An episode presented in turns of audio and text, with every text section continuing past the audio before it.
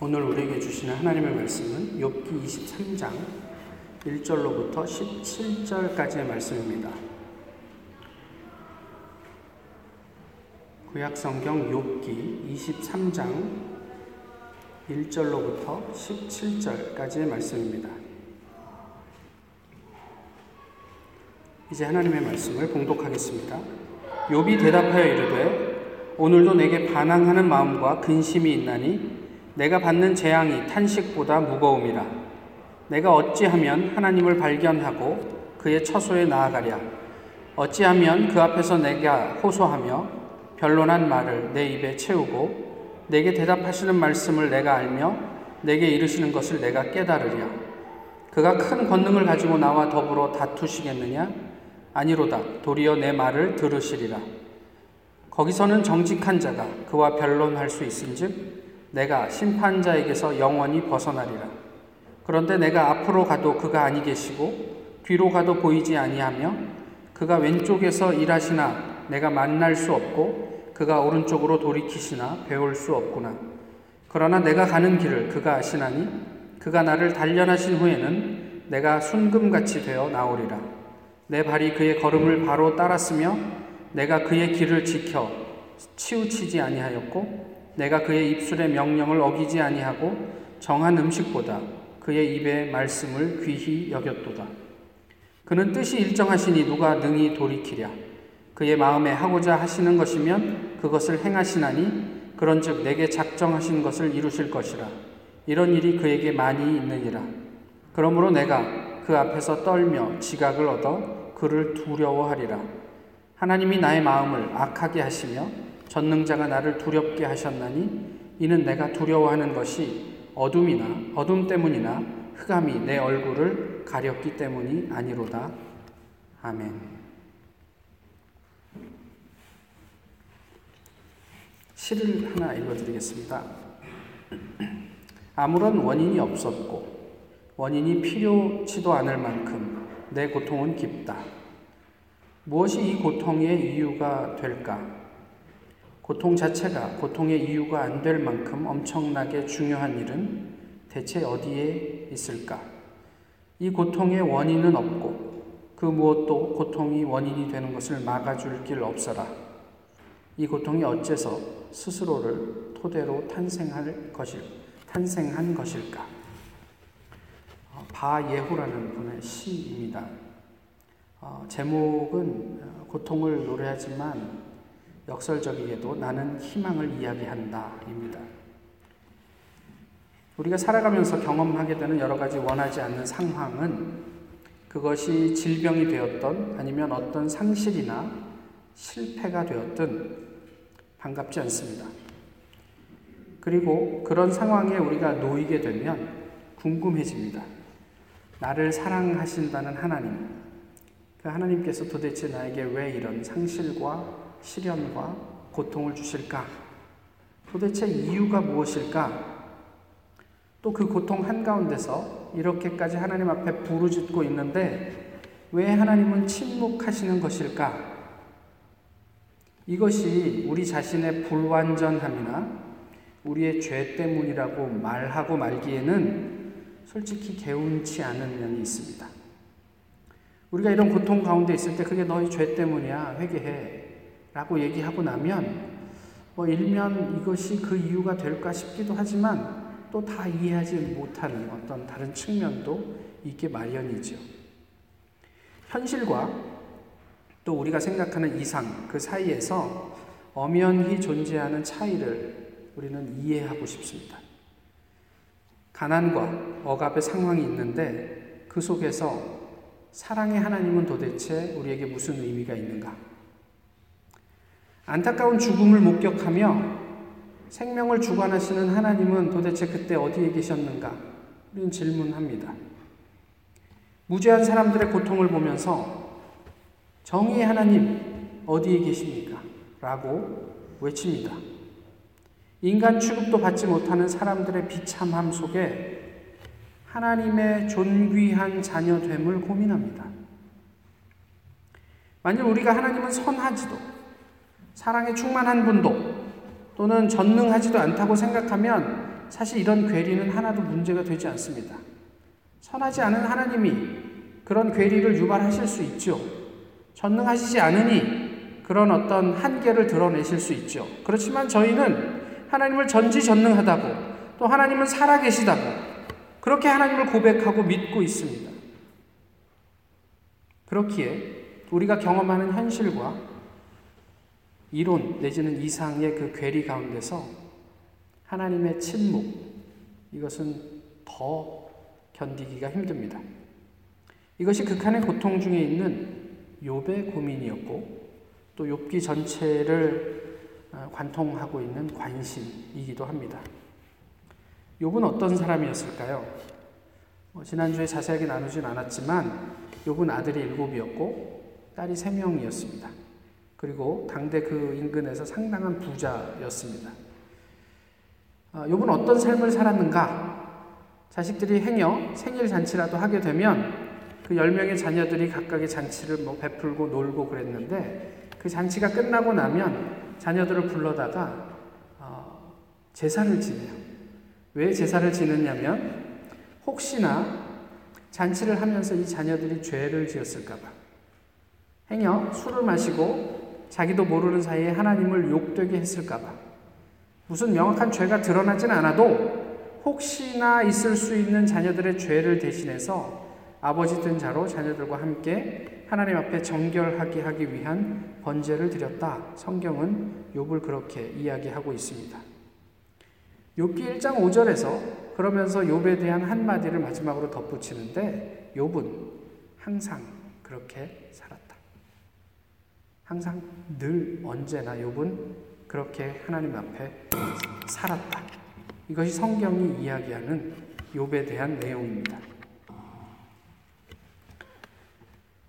이렇게만 보면 자칫 욥은 바리새인입니다. 그냥 자기 어떤 정해진 틀 가운데 벗어나지 않아요. 그리고 하나님 앞에 항상 바르게 살려고 애를 썼던 사람, 그렇게 우리가 이해할 수 있습니다. 그런데 왜 하나님은 그런 딱 틀에 박힌 욥에 대해서 그는 온전한 사람이다. 정직한 사람이다. 하나님을 경외하는 사람이다. 심지어 악에서 떠난 사람이다. 라고 말씀하셨을까 싶어요. 사실 욥이 바리새인적인 어떤 그런 모습을 가지고 있다라는 것은 비단 그가 살고 있는 어떤 외적인 면에서만 드러나는 것은 아닙니다.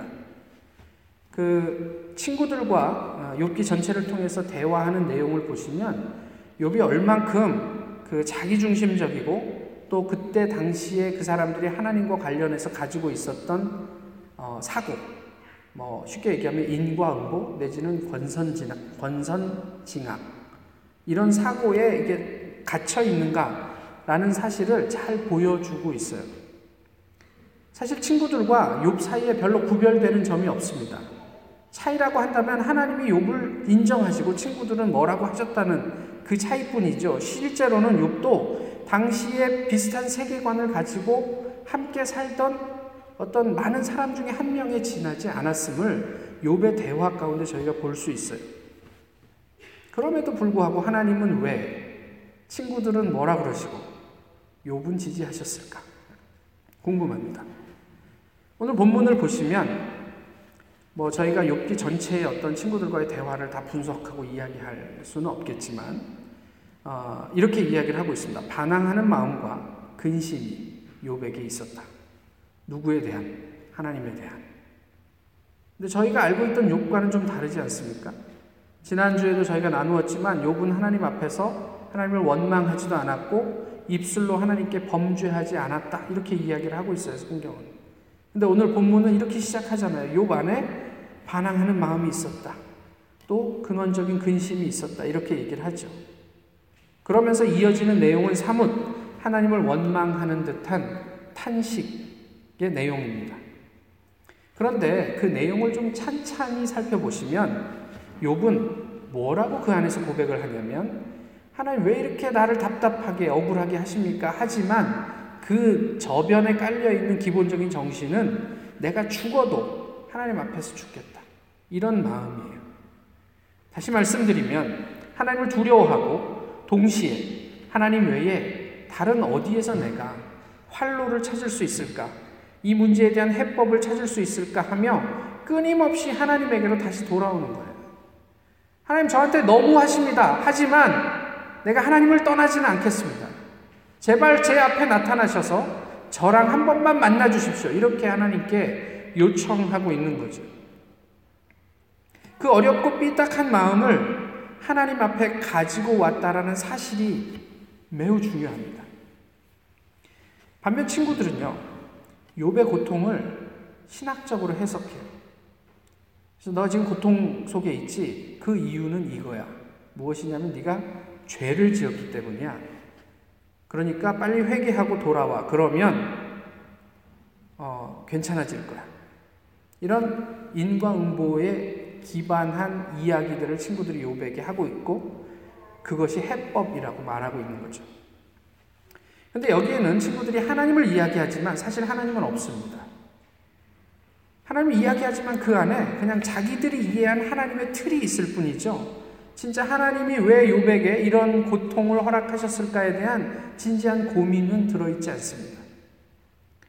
무슨 뜻이 있겠지? 하나님이신데 우리가 그 앞에서 뭐 할 수 있는 게 있겠어? 아니요. 우리가 다 이해할 수 없으니까 그냥 그렇게 넘어가는 거예요. 하나님에게 가져가지도 질문하지도 않고 그냥 그렇게 무슨 뜻이 있겠거니 하고 덮어버리는 체념.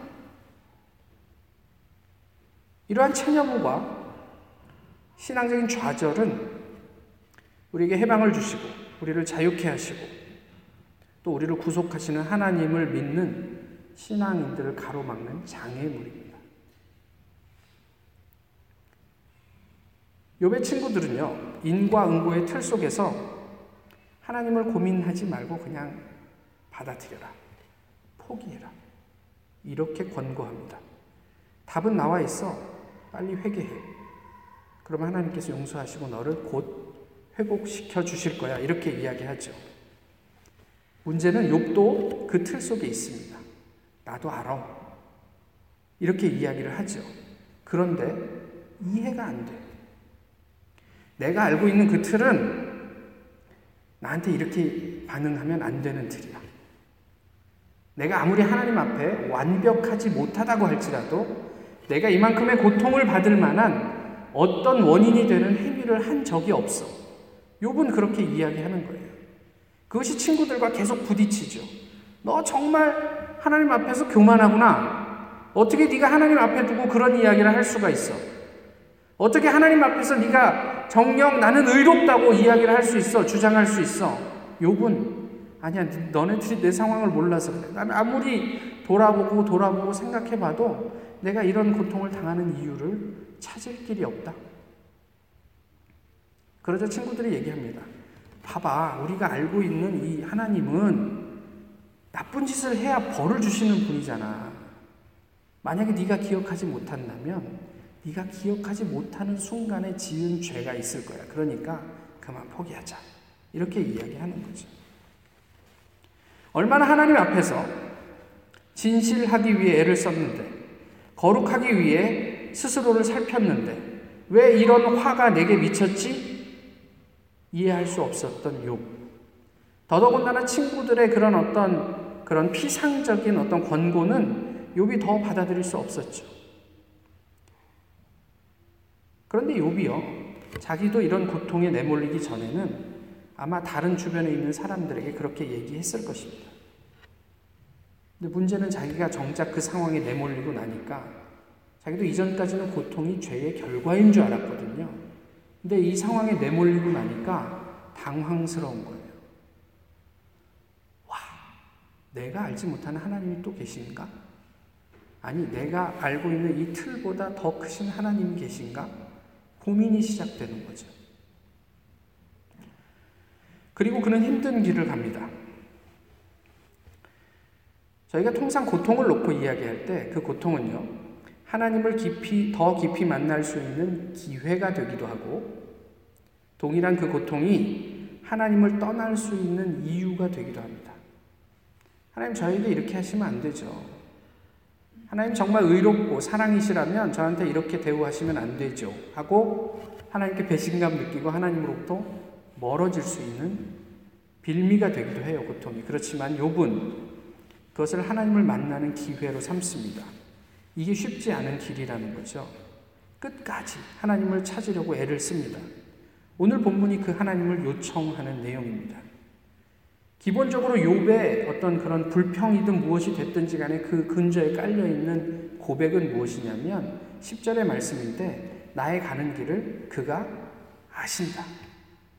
그리고 내가 이렇게 단련을 받은 후에는 순금처럼 정금같이 되어 나오게 될 것이다. 이게 욥의 기본적인 고백이에요.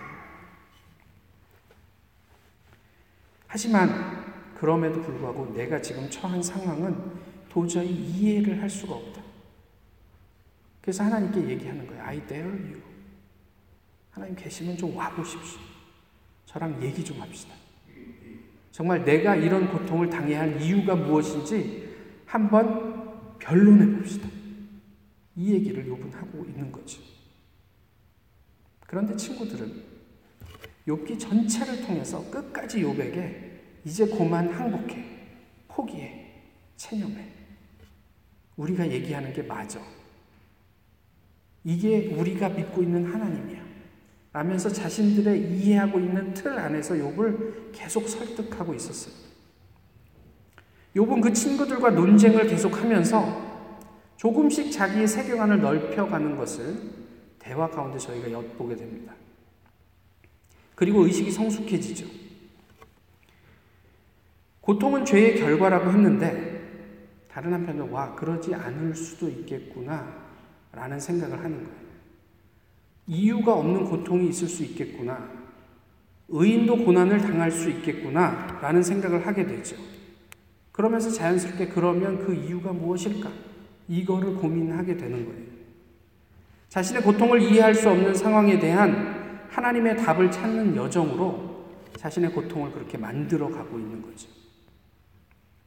에이, 뭐, 고통스러우니까 잊어버리자. 이런 게 아니고, 저희가 지지난주에 나누었던 것처럼 하나님과 만났을 때 그 상황에 대면, 직면할 수 있는 용기를 갖게 되듯이, 욥도 그 하나님을 진실하게 고백하면서 그러면 내가 이해할 수 없는 이 고통스러운 상황에 한번 직면해 보자. 그러면서 끊임없이 하나님과 대화하려고 하나님을 만나고 싶다고 하나님께 나아갑니다. 적어도 그 과정 가운데 하나님이 결정적으로 욥을 찾아오시기 전까지 욥은 주변의 고통 가운데 있는 사람들에 대한 이해가 조금 더 깊어지는 쪽으로 어, 움직여 가고 있었습니다. 1895년 오래전이죠. 1895년에 그 이상한 나라 코리아라는 책이 발간이 됐습니다. 그 책 안에 종교의 무종교성 아니 조선의 무종교성이라는 chapter가 있어요. 영국의 여성 배우인 루이즈 밀른이라는 분이 쓴 책인데요. 아, 무슨 의미냐면 제사는 유교로 모시고 기도는 절에 가서 하고 그러면서 고사도 지내는 조선 사람들을 보면서 아, 도대체 이 사람들의 종교가 뭔가 참 이상하다. 그래서 이상한 코리아 뭐 이렇게 책 이름을 지은 거죠. multi believers 그러니까 multi believers. 이게 이제 한국에 있는 어떤 신학자가 한국 교인들을 이렇게 지칭하는 말로 만들어내서 쓰고 있는 단어예요. 그분도 이런 얘기를 해요. 한국 개신교는 배타성이 강하지만 신자들 대부분은 여러 가지 종교성을 별 의식 없이 드러낸대요.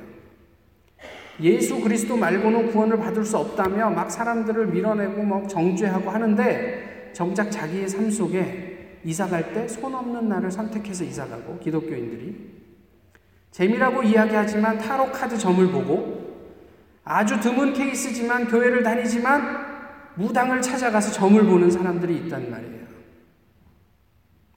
이런 일상과 기독교 신앙이 동거하는 곳, 그것이 한국의 교회다. 이렇게 얘기를 해요. 그래서 멀티 빌리버스. 하나님을 믿는다고 하지만 실제로는 하나님을 별로 고민하지 않아요. 하나님은 전능하셔. 어련히 알아서 너를 책임지실까? 쓸데없는 생각하지 말고 그냥 믿어. 친구들이 요백에 요구한 것과 동일한 맥락입니다. 사실 이것이 어떤 면에서 우리의 어떤 그런 신앙적인 어떤 그 전통적인 신앙 안에 있는 덫이에요. 우리로 하나님을 고민하게 하지 않고 쉬운 길을 택해서 결국에는 하나님과 인격적인 교제를 미신으로 전락시키는 거예요. 욥기의 논쟁은 지금도 끝나지 않았습니다. 오늘을 사는 우리에게도 여전히 유효한 논쟁입니다. 그렇게 살피고 또 살피며 하나님을 지향했는데 순식간에 모든 재산과 자녀를 잃고 심지어 자신의 건강도 잃었습니다. 그러나 그는 하나님을 원망하거나 입술로 하나님께 범죄하지 않았다. 이게 가능할까 싶은 거죠. 한번 구체적으로 상상해 볼까요? 부모님이 갑작스럽게 돌아가십니다. 또 나의 목숨과도 바꿔도 아깝지 않을 아직 제대로 피워보지도 못한 어린 자녀들이 죽습니다. 가족보다 가깝게 지냈던 친구가 죽습니다. 이런 어떤 우리의 어떤 피지컬한 죽음 이외에 또 오해나 갈등이나 분노로 인해서 오랫동안 알고 지내던 사람들이 우리의 곁을 떠나갑니다. 관심과 환대를 기대하지만 누구도 우리에게 반응하지 않습니다. 직장에서 쫓겨납니다. 그렇게 믿고 따르던 신뢰하던 사람이 나를 배신합니다.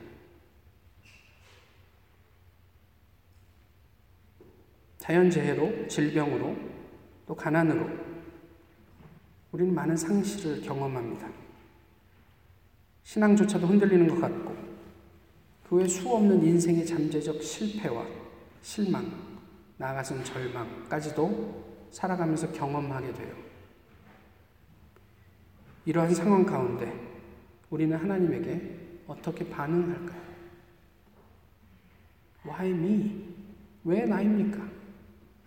우리가 다 이해할 수 있나요? 그런 상실을? 그런 상황 속에 우리가 하나님께 원망하지 않고 죄를 짓지 않을 수 있을까요? 사실은 요배 아내처럼 차라리 하나님을 욕하고 죽으라 이렇게 이야기하는 것이 더 인간적이고 솔직한 우리의 모습이 아닐까요? 그럼에도 조건 없이 하나님을 선택할 수 있을까? 아무 조건 없이 그 하나님을 사랑할 수 있을까? 사실 그 가능성은 우리에게서 나오는 게 아니고 먼저 조건 없이 우리를 사랑해 주셨던 예수 그리스도에게서 나오는 거죠. 사실 그것을 좀 다르게 생각을 해 보실까요? 이 세상에서 조건 없는 사랑을 보실 수 있을까요?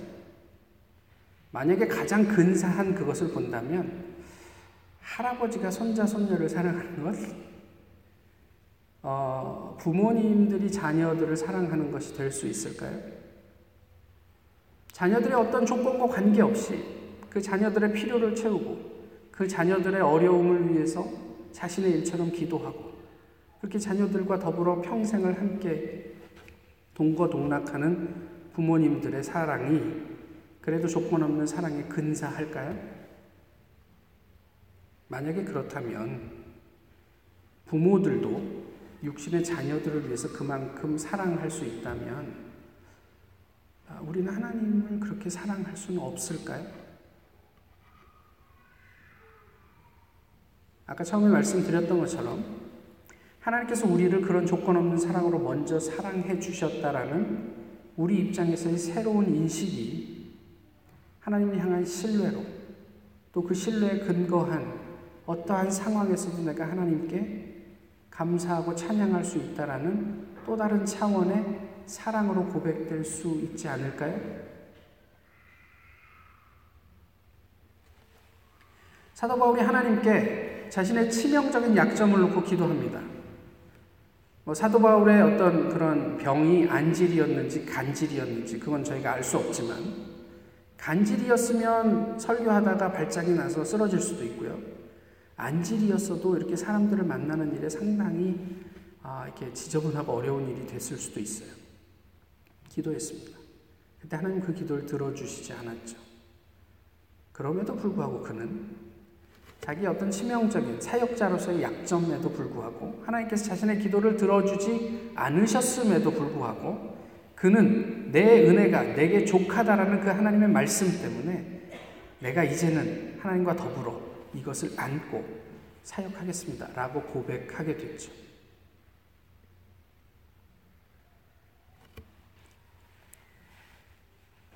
욥기를 통해서 하나님 우리에게 보여주고 싶으신 것은 아무 조건 없이 하나님 한 분만으로 만족할 수 있다.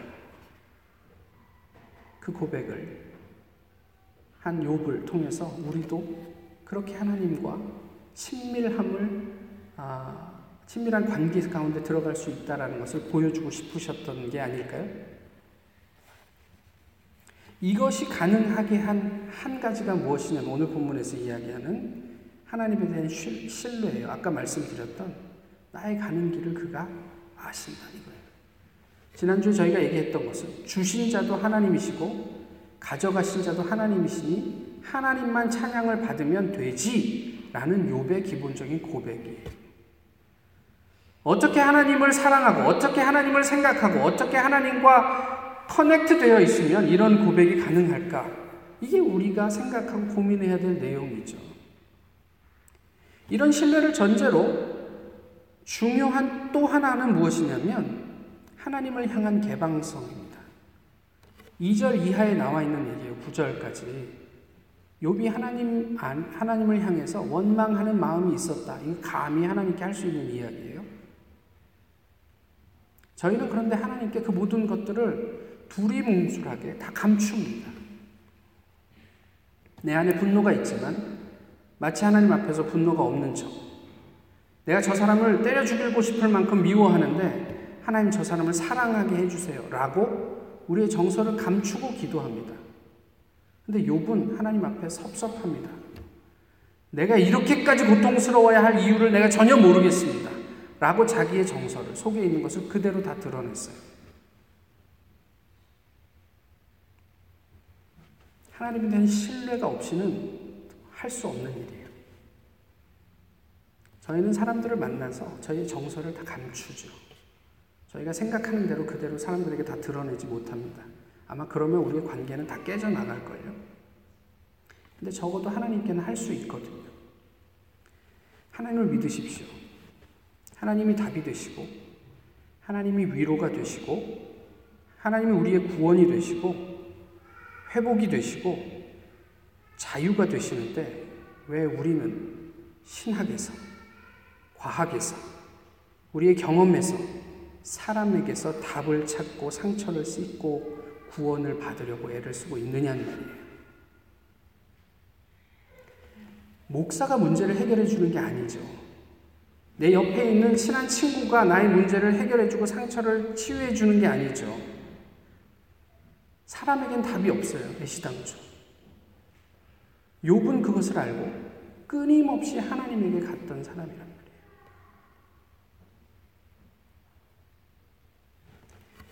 90년대 중반에 제가 이제 대학 뭐 졸업할 무렵이었던 것 같은데요.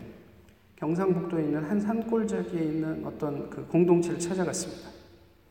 제가 아는 지인이 거기에 있다고 그래서 좀 오랜만에 만나고 싶기도 하고 그래서 그냥 그때 뭐 내비게이션도 없고 그냥 주소 하나 가지고 찾아 찾아갔죠. 그 폐교된 분교를 사서 이렇게 공동체를 이루고 어, 그다음에 분교 교실은 이제 방문하는 사람 들의 숙소로 제공하는 곳이었는데요. 저녁이 되니까 모든 그, 그, 그 안에 있는 사람들 다 같이 예배를 드려야 되는데요. 그래서 올라가서 함께 예배를 드리는데 90년대 중반이었지만 그때도 한국 교회를 걱정하는 소리가 적지 않았을 때입니다. 그 첩첩산 중에서 어, 이름도 없는 또 몇 명 되지 않는 그 공동체 안의 사람들이 어, 나라와 민족을 위해서 기도하고 있는 모습이 저에겐 상당히 인상적이었어요. 어쩌면 이들로 인해서 하나님은 한국 교회 의 어떤 연약한 부분들을 여전히 인내하고 계시는 게 아닌가. 어쩌면 이들의 기도 때문에 이렇게 곳곳에서 나라와 민족을 위해서 기도하는 숨은 하나님의 백성들 때문에 하나님은 나라를 여전히 지켜내고 계시는 것이 아닐까라는 생각을 해보았습니다. 오늘 우리 각자가 고통을 회피하지 않고 그 하나님에게서 그 하나님만을 희망할 수 있을까요? 오늘 우리 주님의 교회가 이해할 수 없는 현실을 어 왜요? 하나님이시니까 하지 않고 체념하지 않고 함께 아파하며 하나님으로 말미암는 소망을 노래할 수 있을까요? 지금은 정말 죽음과 같이 고통스럽지만 그래도 하나님에게만 답이 있다고 소망이 있다고 믿고 끊임없이 하나님께서 나를 만나 주시는 그 순간까지 계속적으로 하나님 앞에 함께 나아갈 수 있을까요? 우리가 가는 길을 그가 아시나니 그가 우리를 단련하신 후에는 우리가 순금같이 되어 나오리라. 지금은 고통스럽지만 우리를 아시는 하나님께서 그 하나님께서 우리를 단련시키시고 이제 됐다 하시는 그 순간 우리가 순금처럼 세상 가운데 하나님과 예수 그리스도의 복음을 온전하게 드러낼 수 있는 오늘날의 욕. 하나님께서 숨기고 감추어 두셨던 바알에게 무릎 꿇지 않은 그 7천 명. 그것이 우리였으면 좋겠습니다. 기도하겠습니다.